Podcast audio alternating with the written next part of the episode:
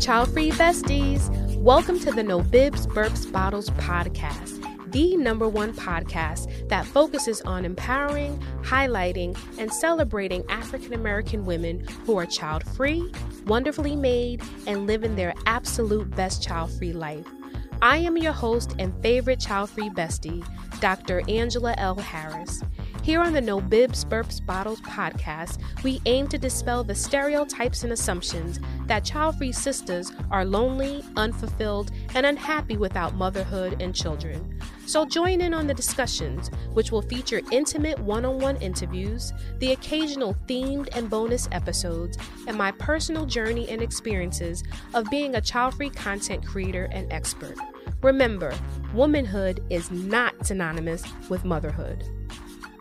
So, hey everyone, welcome to another episode of No Bibs Burps Bottles. I am your host, Dr. Angela L. Harris. Always like to tell people that I go by Dr. Harris, I go by Angela, I go by Doc Sarah. I am so excited to welcome you to the podcast. If you're listening or if you're watching this on YouTube, I'm excited to have you and thank you so much for joining us. So, we're going to jump right in with this bonus episode, and I have a special guest that I'm so excited to chat with this evening and dive right into it. So I welcome to our audience, No Bibs Burps Bottles family, child free besties, Mr. Dane Reed. He's an author. I'm not going to steal the show. I'm going to let Mr. Dane Reed share a little bit about him. But again, this is a special bonus episode, and I know that you're in for a treat. So, Dane, welcome to the No Bibs Burps. Bottles. Thank you, Bottles. thank you, thank you. That was that was a good intro. I appreciate it, Dr. Angela. I really appreciate you having me on and taking the time to read my book. And and you know when you when you got back to me and you said that you enjoyed it i was like over the moon. Because as an artist you know as an author you're an artist. And as an artist you always want people to appreciate your work. So i i'm super excited to be here. So thank yes, you. Yes yes. Well thank you for agreeing to uh, when i reached out to you and i initially saw you on instagram i'm like okay black child free brother. Yes i want to hear his story. Yeah. and i get a lot of sisters in my dm who's like you know they're asking where are the brothers? Where are the brothers? And I, and I did a podcast with four brothers and then when you came out with the book i said i have to have this as part of my child free um, book club right? And so i'm excited and we're going to jump right into it. But before we do yeah we are talking about Dane Reed's book. Now it's not showing up as much as I would like it to. Let me see if I can get it on my end too. Yes, I got that's yes. not showing up on my end as well yes. either, but I gave you a bunch of my reasons, although not quite a thousand, but I mean it could go to a thousand. Yes. I had to stop re- I had to stop writing at some point. Yes. You know, yes. so but I could have kept going if yeah. you would have kept writing. That's the type of book it is. I would have kept reading if there were more pages. And I actually love, you guys can't see this. Um, for those who are watching on YouTube, you can see it. But there's this, I love how you have the forget like crossed out, like forget having kids. Like I like, I mean, like just the title yeah, because, itself. So it's really just the O R G E T that's crossed out. The F is still there. yeah, and we know what that F is for. right? So I love it. I love it. So for those who don't know, Dane has written a book um, about being child free and his experiences of being child free. What was that defining moment that made you sit down and say, I'm going to write as a male, child free male, about my experience? COVID. COVID did it.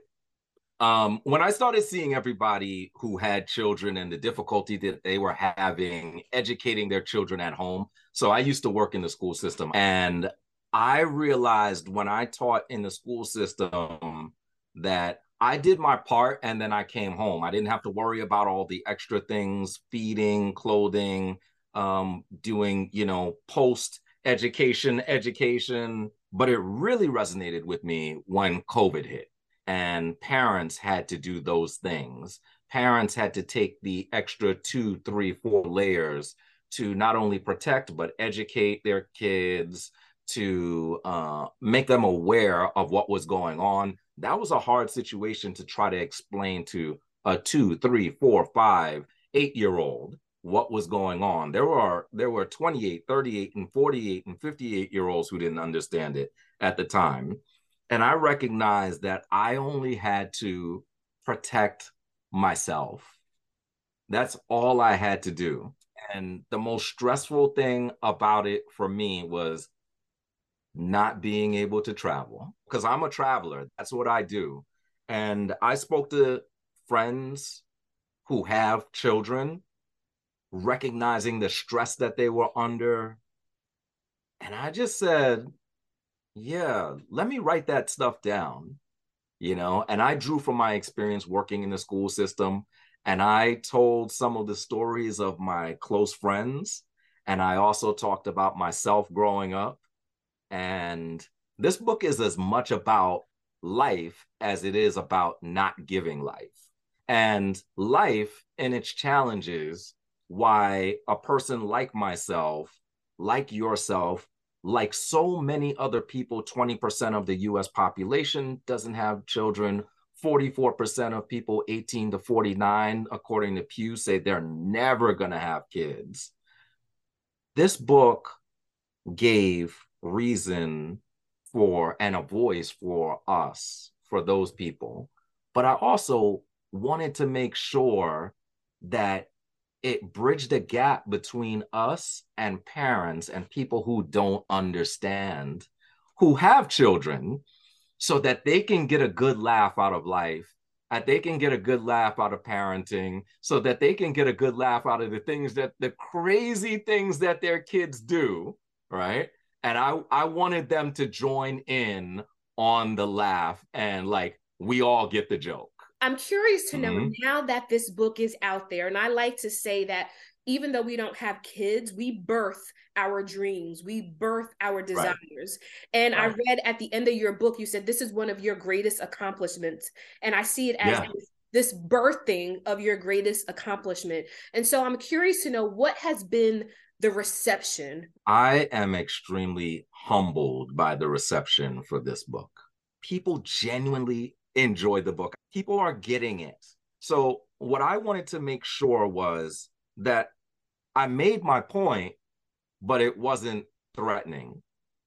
You know, it was in it's enjoyable. Even if you're the person who absolutely loves your kids and hates my position of me not having kids, when you start reading this book, you're going to forget all about that until the end. And then you'll remember your position again. And then you'll say, yeah, but I disagree with you. If you look, for instance, on Amazon, you know, the, the reviews are overwhelmingly like positive, you know, I mean, people, some people did a really good analysis of it. Other people just said this is this is funny and this is good, you know. But I I really, really, really am humbled by the reception for this book. And that leads me to one of my other questions. Humor. Like, let me tell you, reading this book, there was so many times where I just busted out in laughter. And I wrote a couple of yeah. things in regards to baby batter and sex partners and trade, yeah. to trade sainthood for sins when you were talking about the the bumping grinding there were so yeah. many times where i just busted out laughing because you made the point but it was also so much humor. So I was curious to know like is that a natural gift of yours? Was that intentional? Yeah. Are you a naturally funny guy and that just came through with ease in the book? Yeah, it you know, I had just watched Everybody Hates Chris for the first time during the pandemic cuz you know, I had all this time and that voice was in my head, but I've always been around two kinds of people really, really intelligent people and really, really funny people. Sometimes there's an intersection between the two of them where there's really intelligent, really funny people, but I've, I've always kept people around me who were very knowledgeable, but also people around me who just didn't take themselves so seriously. And also, too, I'm from New York where we played the dozens with each other all the time. I have all these influences, and maybe you picked up on this. I I've always loved like smart rap music. And so I like playing with words. You know, I like um, manipulating words. And when you see, when you read the book, you can tell that there's a lot of manipulation of words. There's a lot of double entendres in the book, right? It means one thing, but it also means something else, right? And it's and if you read it too fast, you're gonna miss a lot of them. Yes. But you know, if you're really focus on it, you get it was a, a, little bit of that part of it so that things can be digestible because you really Absolutely. dropped a lot of nuggets that people will like you said will either miss or truly get. I did that intentionally. I wanted to write a book where left and right both were able to sit at the table blue and red were both able to sit at the table and and eat at the same meal right? So i wanted to make sure that we it was enjoyable. I didn't I don't want to fight about this. Um, the truth of the matter is, you know, my life choices are are, are not a democratic process. Mm. So when I express my my life view, when I express my choices, it's not up for debate. I mean, okay, let's talk about Mike. Right, Mike. Mike was okay, a yes. good person. Mike is a friend in the book. Mike and I are going to El Salvador in two weeks. We're going to Berlin in four weeks and Turkey. Mike is my ace. Like, you know, we have been all over the place together and been through some experiences. This is the kind of history that Mike and I have.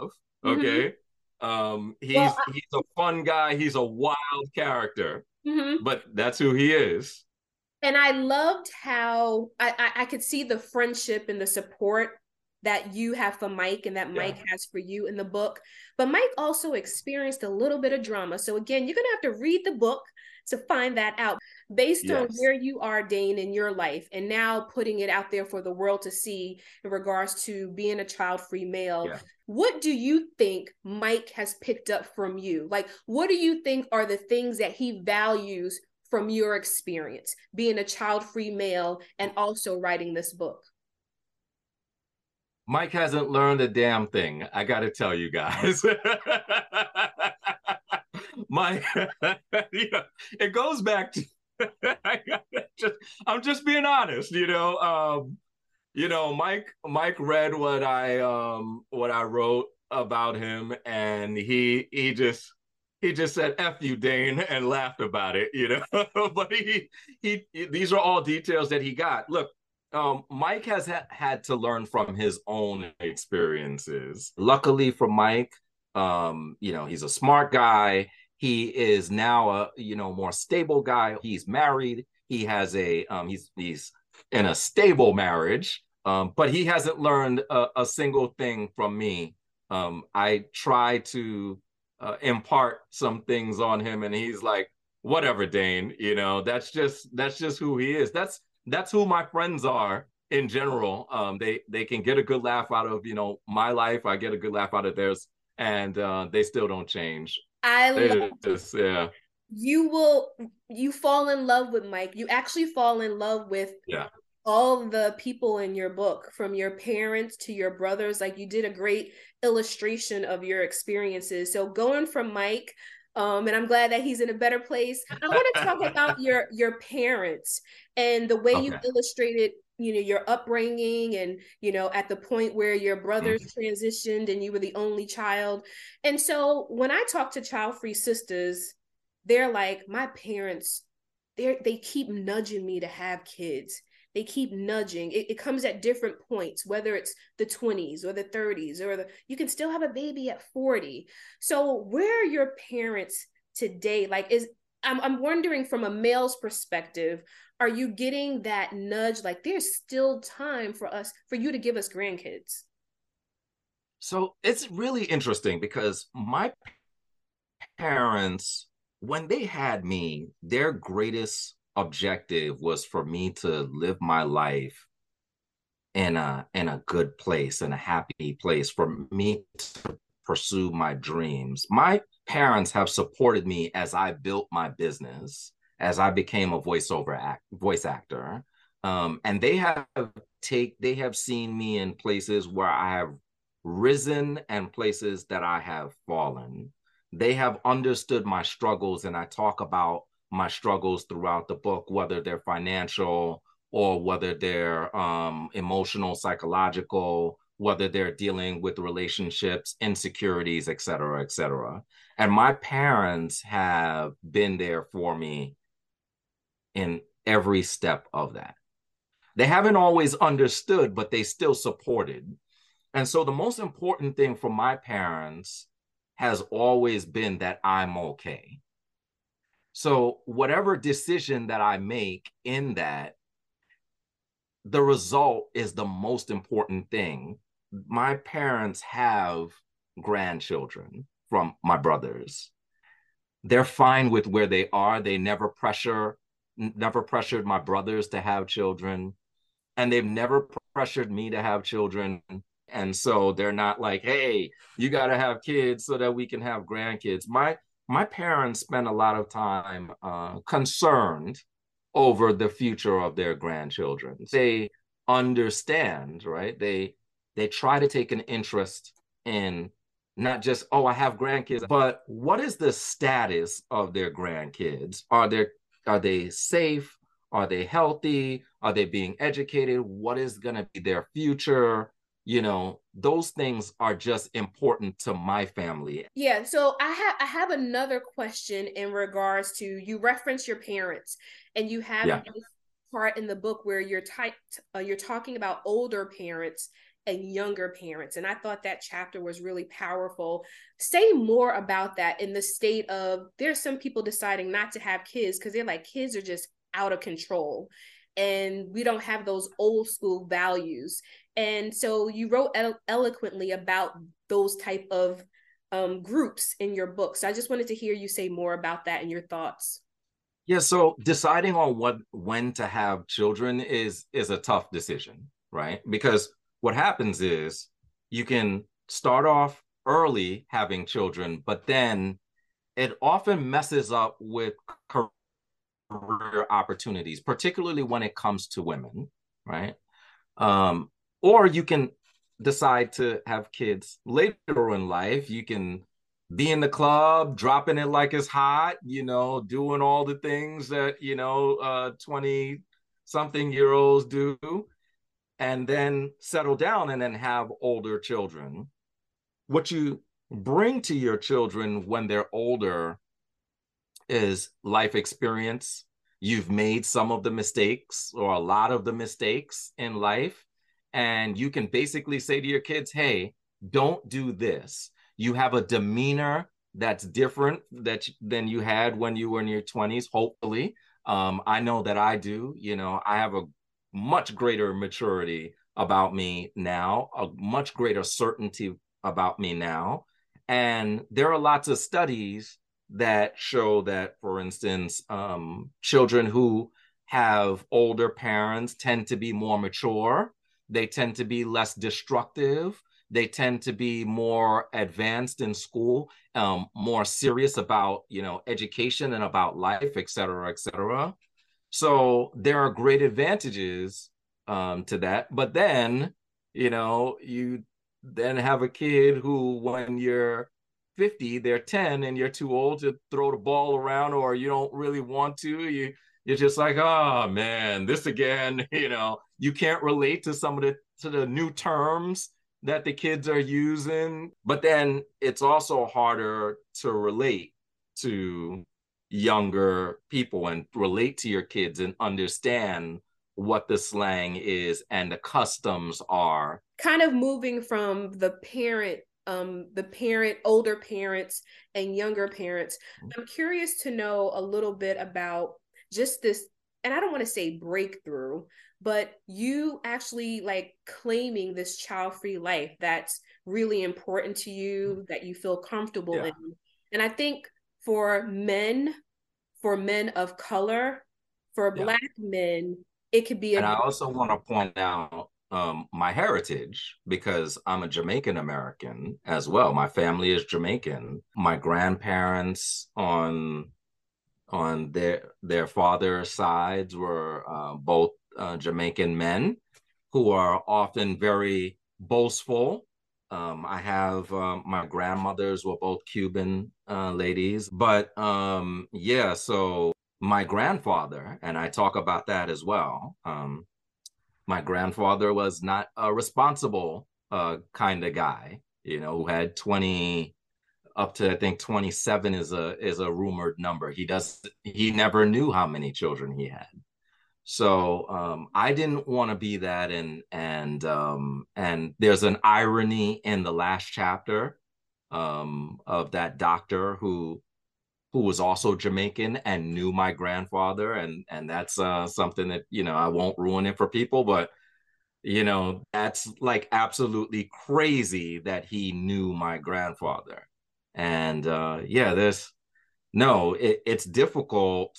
Um, speaking to other people um, who want to engage me in um, kind of a, a, an argument of sorts. As you talk about the cultural piece of, you know, because I, mm-hmm. I do think that the space is dominated by child free women, right? And so I think it's yes. refreshing when men can share their experiences.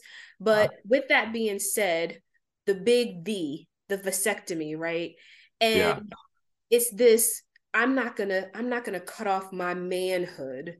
And so yeah. I'm curious to know how you have navigated that when men try to challenge you, like, dude, you you really went through with that, opposed to maybe some people who have five, six, seven, 20 kids out there. So tell me a little bit more about this. How do you navigate you being intentional about having a vasectomy and people, mostly men, challenging you about that in your manhood? Well, this goes back to you know my history growing up in New York and and shooting the dozens with people, right? Like I'm probably not the guy that you want to you know be funny with, right? So like, oh man, you cut off your manhood. No, it still works. Send your woman over. We'll we'll we'll prove it to you. You know. but I think for one thing, there's a lot of misinformation um, with men in regards to vasectomy they often think that after they have a vasectomy, things won't work properly. Uh, it's not just, oh, well, I won't be able to have children anymore, but they think they'll have erectile problems. They believe that uh, the amount of um, baby batter, as I pointed out in the book, won't be uh, won't be as strong when they, you know, when they are released. They want they want that roar, and they think it's going to be more of a poof, you know. but I assure you, it's a roar. you know, it works. I'm 45 years old. It still roars. Okay, I I promise you guys. I assure guys that they're going to be okay. I can tell you that there are experiences that some of these same guys have had being dragged in court arguing on the street with you know with women that they no longer want to be involved with but they're stuck to for 18 25 years whatever the law is. Uh, you know some of those same guys are still just concerned about the roar Hey, I'm stopping my own YouTube video and podcast episode to let you know about NoBibsBurpsBottles.com. That's right, stop and visit our website today. We have a bunch of awesome child-free pride merchandise made especially for you. Visit NoBibsBurpsBottles.com today. Peace. So Dane, again, so many great chapters, so much humor, but kind of maybe transitioning a little bit about just um, men in general. But I know the sisters that I talk to in regards to no bibs, burps, bottles, there's this defining age of 30. Like 30, you have to be married, you have to have kids, you have to have the house and the dog. You just have to have it all together. I'm wondering, you know, from your perspective as a child free um, male, like, was there any pressures along the way? Like, again, societal pressures of like, 30 like what's that magical number for men that you must have kids? You should be married should should should. Yeah so in my first chapter i talk about the word should and that i think that it should be banned. I think people have to define themselves and throughout my life i have always been a little bit different And I've never been afraid to be different. It's really difficult for me to talk about people who aren't different um, because I just don't relate to that. I don't know what that number is for men. I think a lot of men get caught in experiences uh, because they're they're just trying to have a good time, and and as I talk about, I was also um, almost caught, you know, several times in some really bad situations, and I I think it just happens, and we go and grow with it. I don't think I don't remember being five years old talking about when I needed to get married or when I needed to have kids. But I remember being five years old, little girls playing with Barbie and saying that they wanted to get married and that they wanted to have kids one day. I'm just, the experiences are just not the same. The, the messages that society tells us, that our families tell us, are just very different. I think what's awesome is that those things are changing. Um, as you point out, womanhood is not defined by mother motherhood, right? I think that we are all allowed to be our greatest selves. And whenever that time is, that's right for you to make any big decision, you will know it and you will execute it because it'll be part of your journey for greatness. So I have just people putting pressure on themselves, and I, I understand for women making that decision in a certain timely manner is more crucial for men as I point out, um, men can keep squirting up till death. So I understand the pressure that women have to do it between generally, you know, people start looking at 25 to to 40, you know, um, and ideally somewhere around 30 years old. It's different if you if you're gonna make that decision, you probably want to make it in that time but you know, I'm I'm not a guy who pushes anybody to make that decision. I I discourage that decision. You know, so you know, rock on, have a good time in your life. Mm-hmm. You know. So we've talked about Mike. We got to get to uh-huh. Ben and Jessica. Is it Ben and Jessica, right? yes. So yes, there's they were an interesting couple and interesting. So I want to. So here's Here's a secret about Ben and Jessica. Ben and Jessica are a representation of friends that I did not want to name. They are not just one couple. Ben and Jessica are multiple people in my life who I thought would be too hard to explain if I said, um, well, there's this couple named, you know, Sarah and Tim, and then there's this other couple. So I rolled all of these people and all of their problems into this representation of Ben and Jessica. And so what you're hearing are multiple people's stories. So with that being said, like how do these individuals support you in your child free life, right? So I think as child free individuals, we're going to the birthday parties and maybe you have a goddaughter or a godson or your, you know, your uncle Dane to somebody. But how do your yeah. friends who have all these different dynamics rolled up into Ben and Jessica, how do they support you as a child free individual? I think um, more so I support them as parents then they support me as a child child free individual. They they don't have the the level of flexibility to support me. Um, I support them when they call, when they have a few minutes in their car coming home from work, and you know before they before they get with the kids and everything like that, and it's too chaotic. They call me on the phone and and we talk. I I don't often call my parent friends. And because I already know they're screaming in the background, uh, running around, there's arguing, you know. So I wait for them to call me and they know that I'm here. You know, we can still laugh and joke about, you know, things that are going on, things that used to go on when back in the day when they were cool.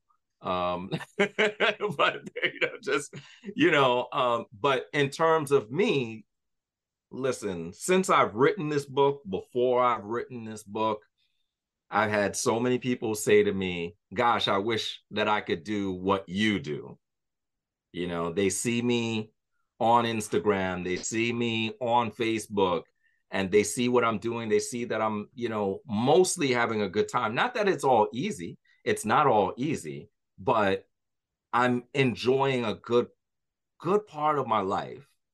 And they share in that story more so than I share in their stories. They're more fascinated by what I do than I am by what they do. Because when they tell me their stories, five, six, seven, eight, nine, ten of them, those stories are so similar that I can roll them into two characters, Ben and Jessica.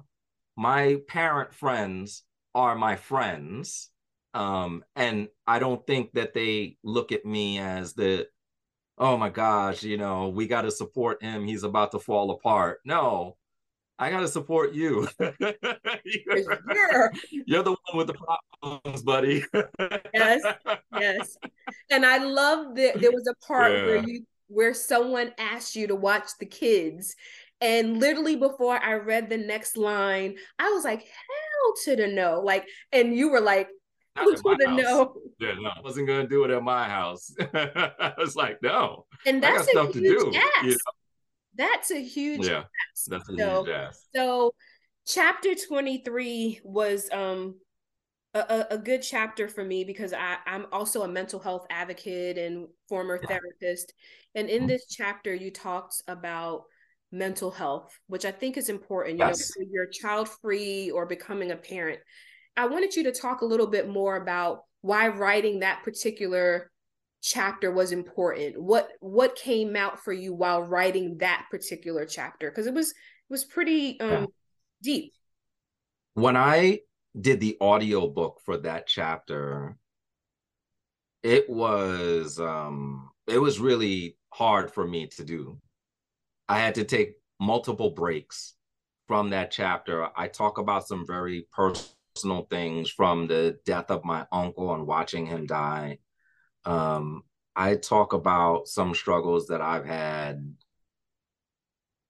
Yeah, chapter 23 is the Anthony Bourdain uh, one. And and I also introduce people to who are not familiar with the idea of antinatalism without actually saying it.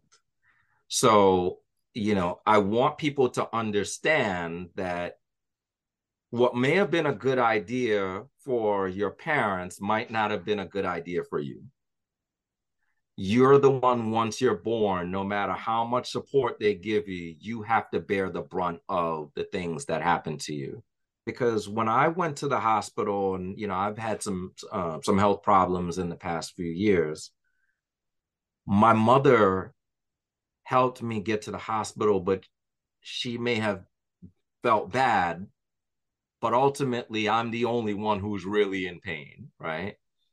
When you have children, you have to remember that.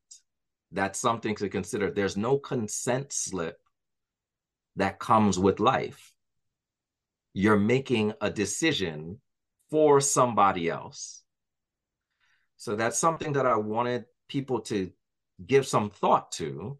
And so give real thought to what you're doing and how that affects the life of not just yourself, not just your partner, but this person that you're bringing into in, into life. So I, I thought that was really important to share these experiences and these ideas that most people don't consider uh, in that chapter. I wanted to get deeper. And as you see in the book, I start getting more serious towards the end of the book. Mm-hmm but yeah, that that chapter was it was very emotional for me. And I have struggled um, with some mental health issues in my life, largely because of the pressures of should in life, uh, largely because, you know, financial pressures, because my parents, they did as best as they could but I wasn't born into um, the the Hilton family, or I'm not a Gates, you know, or or any of those families. You know, I, I'm a Reed. and what my parents had to offer me was what they built as much as they could for themselves. And that wasn't enough to keep me from filing bankruptcy, for instance, or struggling to keep my business going, you know, which is my dream, you know. So those are things that um that I address yeah. in that chapter. And it, and it's yeah, it's it's much more thought provoking in that chapter than than in others. So in the okay. book, you you kind of reference your stroke game, right? And um, you know that you're a master of that. Like you know you you know, I'm not. I'm, I'm not, Jamaican, you know, so you know we take pride in that. Uh, not, you know, I'm not gonna I'm not gonna give the spoiler alerts. You got to I'm directing people to the book, but I'm curious to okay. know. Um, you talk about these encounters with child-free women and the benefits of that, and mothers. Yeah. And I know sometimes you're not necessarily diving into dating, but sometimes it's real when you're kind of you know whether it's friendships, you know, uh, intimate partner relationships. So I'm curious to know do you think most people experience that like you gotta be quiet you know like i guess i'm curious to know like why yeah. was that important to put in the book?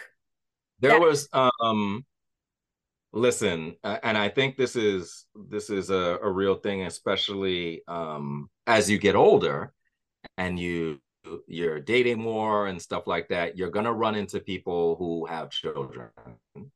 And i i of course did. I've had some i had some experiences that i didn't share in the book um, you know, I, I remember uh, working. Uh, well, let me not tell too much. well, I, I I've had some situations where you know I was busted by people's kids. You know, um, it.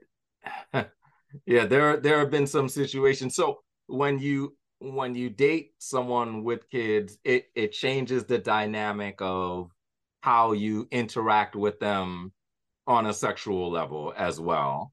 And I, I, wanted to play around with that and have a little fun with it, um, as as I did with so many other things. And then as as a man, there were times that I felt challenged by that. Let me see if I can make you, you know, bust and and and just let it all out, you know. But then it's like, oh man, I don't want to scar these kids for life, you know. I may have been broken up with their mommy like, you know, 15 years ago, but they still remember that one traumatic experience. And now they got to come see Dr. Angela for mental health, you know, because Dane Reed messed them up, you know. So um, I thought um, that was a I, great. I wanted to share.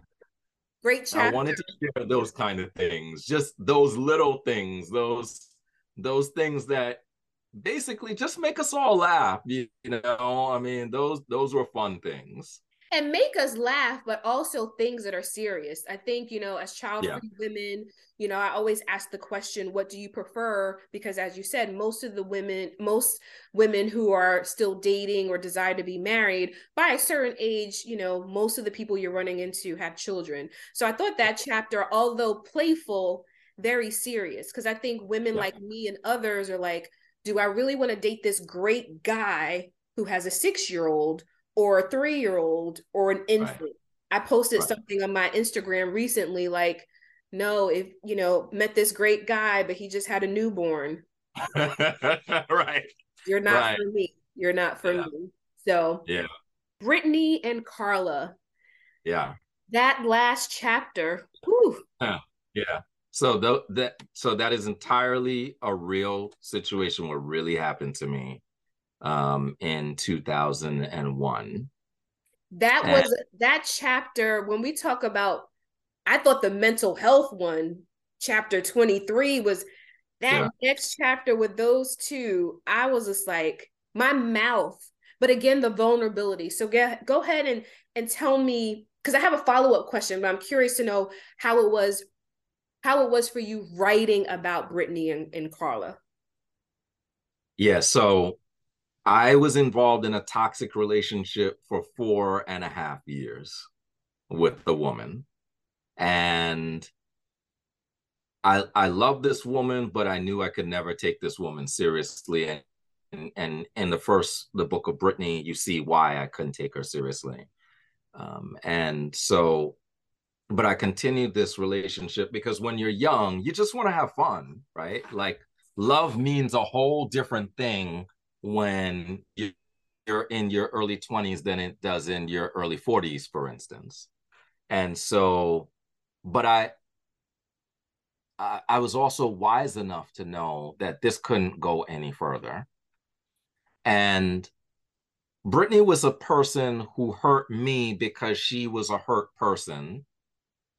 And I, continued to play on her hurt from my own selfish reasons until it came to a head and Carla in the book was someone who um, who I actually went to school with, and we were good friends. And she was interested in me for you know as a boyfriend figure, but she was cool with us, you know, not going taking that step into being boyfriend and girlfriend because she understood that I had a girlfriend and and she felt that she got more out of me quite honestly than my actual girlfriend was getting. And so I, I don't want to get into the spoiler of, of the chapter, but there's a there's a hard hitting situation in that chapter that I think um, especially men should pay attention to. I mean, I think after you, yeah, after you read that chapter, go ahead don't worry about the poof or the boom. Just go get the vasectomy after that chapter. You have to get the book in order to really understand how powerful chapter 23 is in the chapter about Brittany and Carla. And I think from chapter 24. 24. Yeah, chapter um, 23 and chapter 24 yes. are definitely the most powerful chapters. Yes. And it the the question that I had after all the wow moments like literally when i got to the to the period and you asked the question of like you know you talked about forgiving yourself i'm curious to know if you had the opportunity to sit in front of brittany and to sit in front of carla what would you say what would that conversation be like and feel like for you i have to be really honest um i do sometimes think about brittany because we don't have any kind of contact, any social media contact or anything.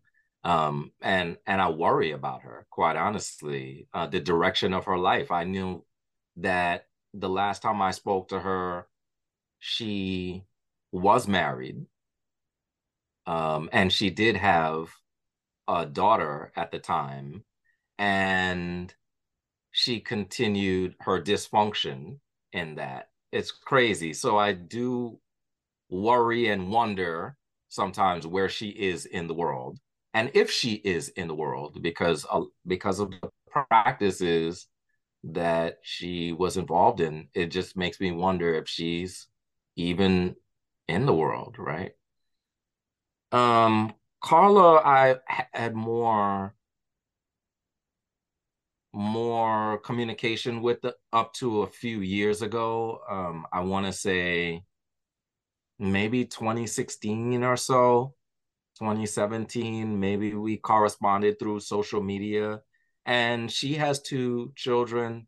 She has a son and a daughter, and they're probably grown now, actually. Um, so, not worried so much about her. She had her head on straight you know the people who who got it together you just wish them well and and they go about their way the people who you've connected with who at least me who were kind of very fragmented in you know the way that they thought and conducted their lives and um and shattered i i do worry and wonder about them mm-hmm. so yeah i i i do occasionally think about her mm-hmm. you know and I think that is a good way to really conclude that this is an awesome book from beginning to end. You did a great job in capturing so many different stories. The humor by itself, it just takes you from story to story to story. Yeah. I know that parents will get something out of this, right? When I was reading it,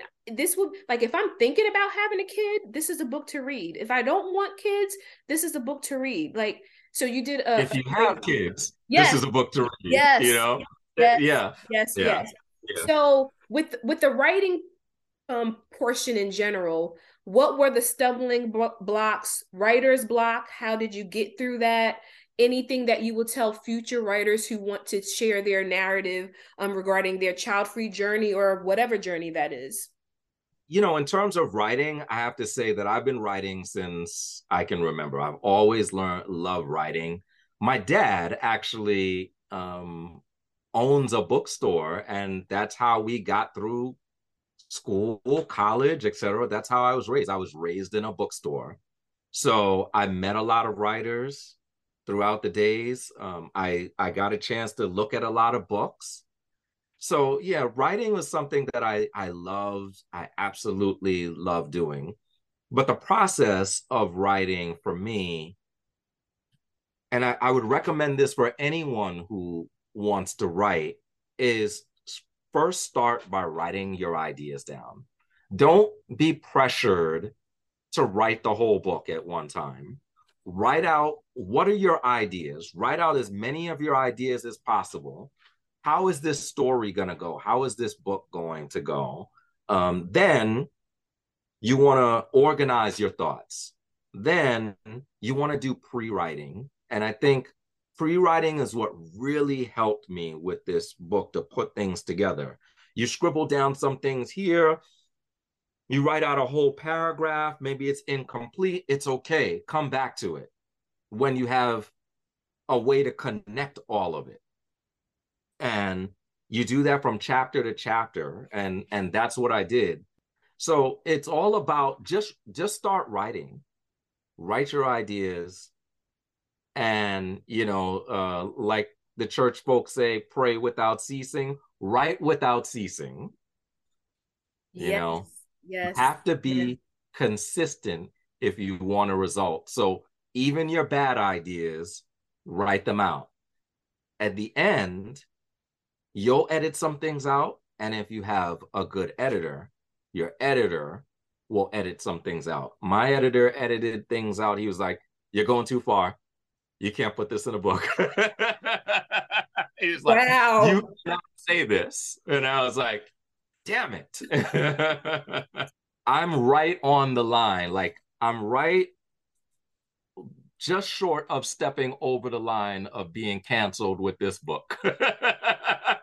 but it was it was done it was done eloquently. I can see where you're like, I'm about to put my big toe over yeah, this line. Yeah, I'm gonna pull it back. So again, the readers, the audience, you guys are in for a great treat. So Dane, please tell my listeners, my viewers, where they can find you, what else you have on the horizon, and any last pieces of nuggets that you like to share with No Bibs Burps Bottles. Well, if you don't own this book already, go to childfreebook.com and hopefully um, dr angela you'll leave a link in the description. Yes. So yeah go to the link in the description if you're on youtube or any other platform and dr angela will, will leave the link. Child free book it's three words. It's easy to remember. As in terms of uh, where to find me you can find me on instagram. That's where i am most of the time um, I'm either Dane underscore Reed or forget having kids. I'm having fun is is my page dedicated to this book where I put out all my child free content and stuff like that. And yeah, that that's really it. I'm a I'm a voice actor by day. This is you know I do that all day. You you probably heard me no matter where you are. you know, in North Carolina, I've been on the radio a million times. Uh, I've done you know TV commercials. I've I've done so much with my voice, and now I have you know lent it to this book as well uh, in with the audio book. So it's available on audiobook, ebook, and paperback. You know, so yeah, the that's that's me. And you know, when I'm not doing that, I'm somewhere else in the world. Yes. I'm somewhere yes. else in the world. So we we have some big things planned in terms of traveling. Uh, my girlfriend and I are going to the West Coast. My my goal is to reach all 50 states. Uh, so I will reach 40 of them in a few weeks. Mike and I are going to El Salvador. My goal is to reach every country on on land in North and South America. So I have uh, two more countries in North America. So Mike and I are going to El Salvador. We're going to Berlin. We're going to Prague. We're going to Turkey. Um, we're we're going. You know, Mike is Mike has to get a babysitter though. I don't have to. of course, of course. Well, Mike Dane, needs a babysitter. Dane, it has been a pleasure chatting with you, and for my viewers, yes, and my listeners, I do hope that you enjoyed this interview with author. I had so much fun. Voiceover. So fun. Thank you. Thank I, you're welcome. Thank, Thank you. you. Thank you. And I will put all the information on where you can find Dane, purchase his book in the description notes. I want to thank my No Bibs Burps Bottles community for rocking with me, for following. If you like this episode, please make sure to like, subscribe, leave us a comment, leave Dane a comment on his Instagram. Yeah. But I just thank you for being in this space. And remember, you know, guys, how I end every episode womanhood is not synonymous with motherhood. Thank you guys so much for watching. Peace. You have been listening to the No Bibs Burps Bottles podcast, a podcast dedicated to the empowerment of African American Black child free women. If you enjoyed this episode, please subscribe and leave us a five star rating. And don't forget to share this podcast with another child free bestie. Stay tuned for the next episode, and until then, keep living your best child free life.